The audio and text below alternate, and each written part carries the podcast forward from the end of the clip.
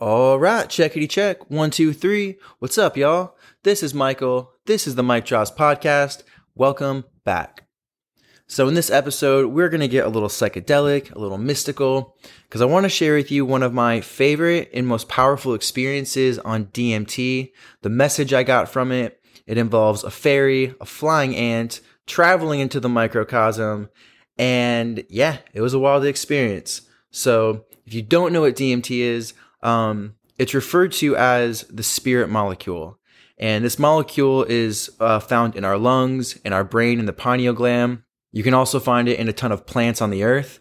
Um, and it's believed that we produce a lot of this chemical during sleep when we're dreaming, when we die, your death experiences. And so you can actually uh, induce this and flood your system with DMT to give yourself mystical experiences. Essentially, you get the experience of your consciousness opening up and traveling through different dimensions, realms of consciousness, really very foreign alien realities. Um, and so, yeah, might sound a little crazy, but uh, yeah, if you're not familiar with it, definitely Google it, check it out. Um, it's the main component in ayahuasca, if you're familiar with that. And uh, yeah, so let's jump right into my experience. So, uh, yeah, I flood myself with DMT, and what I saw was this fairy. She appeared to me and she was riding on a flying ant. I know that sounds crazy. It was pretty crazy to me too. and she literally takes me on a journey into the microcosm. And we're literally flying down through, I don't know if it was like into Earth. Uh, but yeah, the best way I can explain it, it was I was going into smaller and smaller focal points of reality. The first layer of reality, I guess you could say, what seemed to be was like the the insect kingdom, and I saw these ants. And now, from my perspective of reality or consciousness, from from being me as a human being, I look at an ant and I don't really understand them. You know, I can see what they're doing; they seem intelligent highly organized. But on this layer of reality, I was able to pick up so much more, you know? Even seeing these fairies flying on these ants. Now, are there actual fairies flying on ants? You know, who, I don't know. Like, they say we only see less than 1% of the light spectrum, right? And it's just because I can't see a microwave cooking my food doesn't mean that they're not, they don't exist. And so who's to say there's not elemental beings flying on ants, you know? And maybe not. But I saw these fairies flying on ants and I saw this magic and this intelligence of the ant. And it was way more intelligent than the way I perceive insects to be. You know, they had a whole nother perspective and lens of reality. And it was really mind blowing and extremely humbling, actually. And, uh, yeah, so this woman, this flying ant, uh, or not woman, fairy, is it a woman? I don't know. But they're taking me deeper and deeper, smaller and smaller. Fast forward, uh, I end up seeing these geometrical patterns of light. You know, we know that reality is structured out of sacred geometry, and that's what I saw. I saw sacred geometry, uh, these like light geometrical patterns. Um, and then I went even further down until it was just beams of light vibrating back and forth. And as I'm looking at this beam of light just vibrating back and forth, I realized, you know, well, I'll back up and say, you know, science shows us that everything is vibration taking on different forms. And when I first thought of vibration, it felt very mechanical.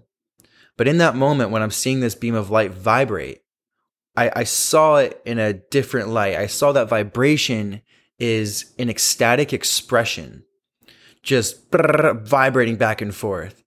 I mean, think about it. When you're in a state of ecstasy or bliss or joy, it's really hard to sit still you know, you look at a child who's lit up and you're like, yo, chill, bro, calm down. you know, they're excited, they're playing. And this is what I saw that light as. It was just this like, it couldn't contain itself. Now, when I look at the universe and I understand it as all at its deepest layer is vibration, I see it as an ecstatic expression of the divine, of God, of all that is. The universe is an expression of ecstasy. And so it's like, you know, it's like a musical, the universe, the one song, you know, this vibration is sound. You know, it's uh, it's a play. You know, depending on how you perceive this vibration through different senses, you experience it differently. But it is a it is a musical. It is a play. It's an expression of ecstasy. And so this fairy shot me back up into my chair, and she looks at me telepathically. I get this message, and she says, "Life is a play, so don't forget to play." And then I just start bawling. I'm just crying because she's looking at me and I can feel this, such this powerful, unconditional love that's pouring out of her into me. And that's what I experienced on all these levels is that there's playfulness and magic and deep intelligence on every layer of consciousness of reality. And so, you know, taking this message back that life is a play, don't forget to play.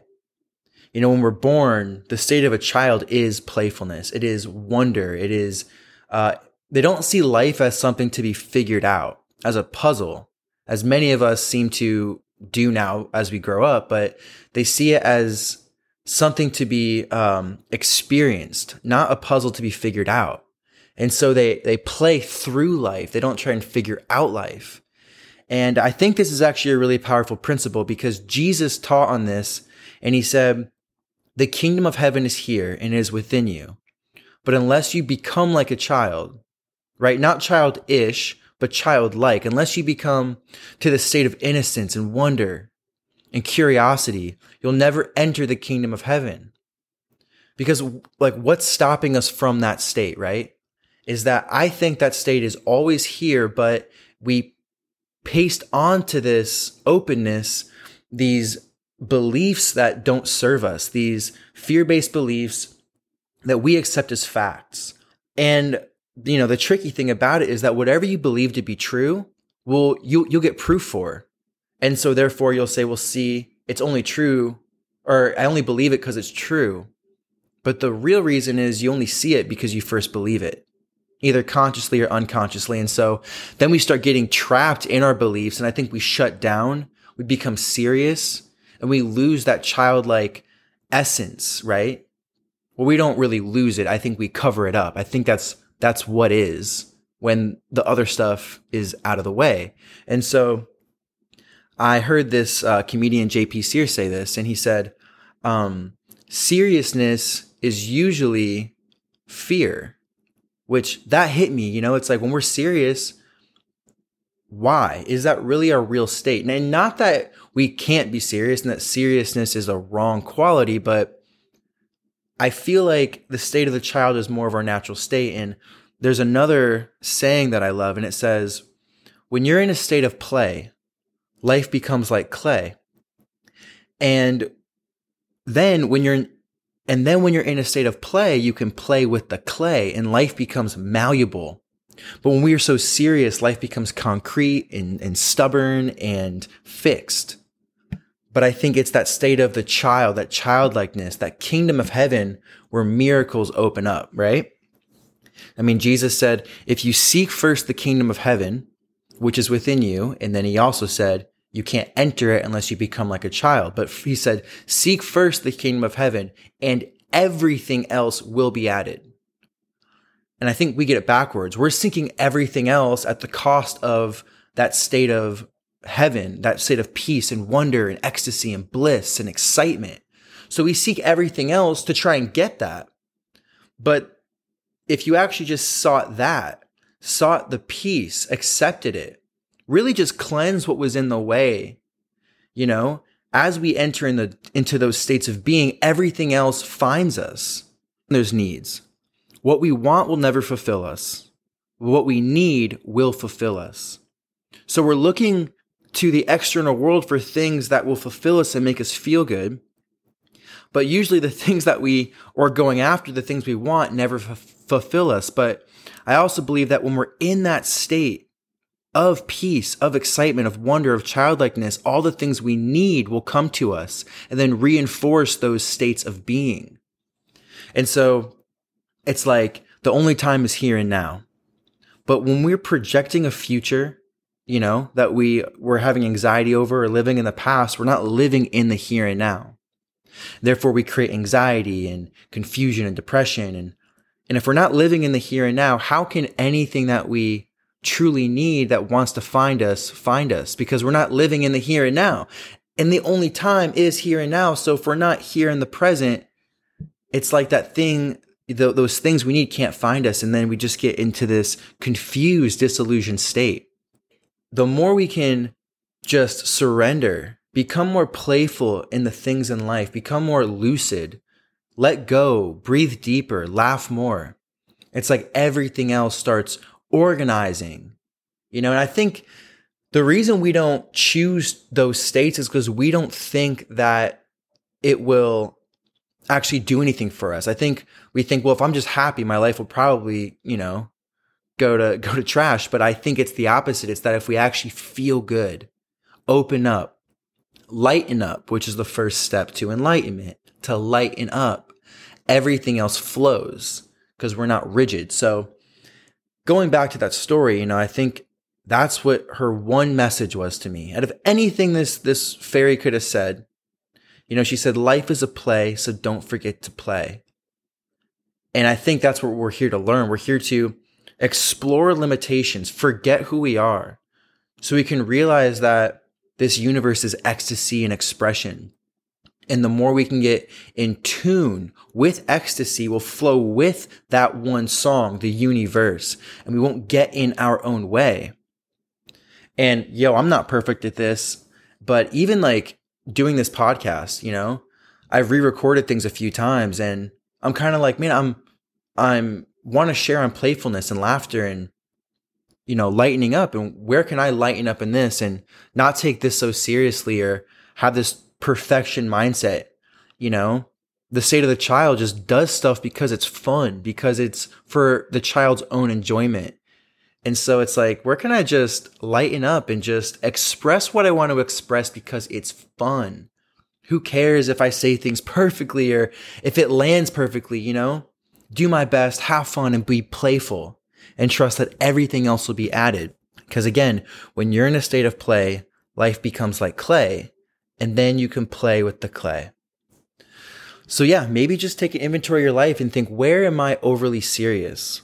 Where can I lighten up more? Where can I turn my statements about reality that are causing me suffering? Where can I get more curious? Ask more questions?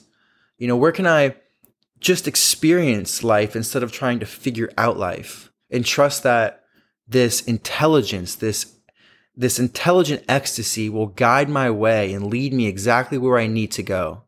If I can just let go, surrender to the bigger picture, to all that is, to God, to the, the divine, whatever you want to call it, the mystery, and know that we will always be guided. We're always taken care of. You know, a child just trusts its parents. Can we trust the higher intelligence that is fused and molded and molds all that is? The intelligence that grows your fingernails and beats your heart. This spiritual mind. Can we let go and surrender and just surf, surf this reality and trust that as we become like a child and enter this states of expansiveness, that everything else will be added. Anyways, that's it, y'all. Uh, I hope you enjoyed this podcast. I hope you enjoyed my story. If you have any questions or you want to reach out, talk about anything further, feel free. I love having these conversations. And uh, yeah, hope you guys enjoyed it. Till the next episode. Peace, y'all.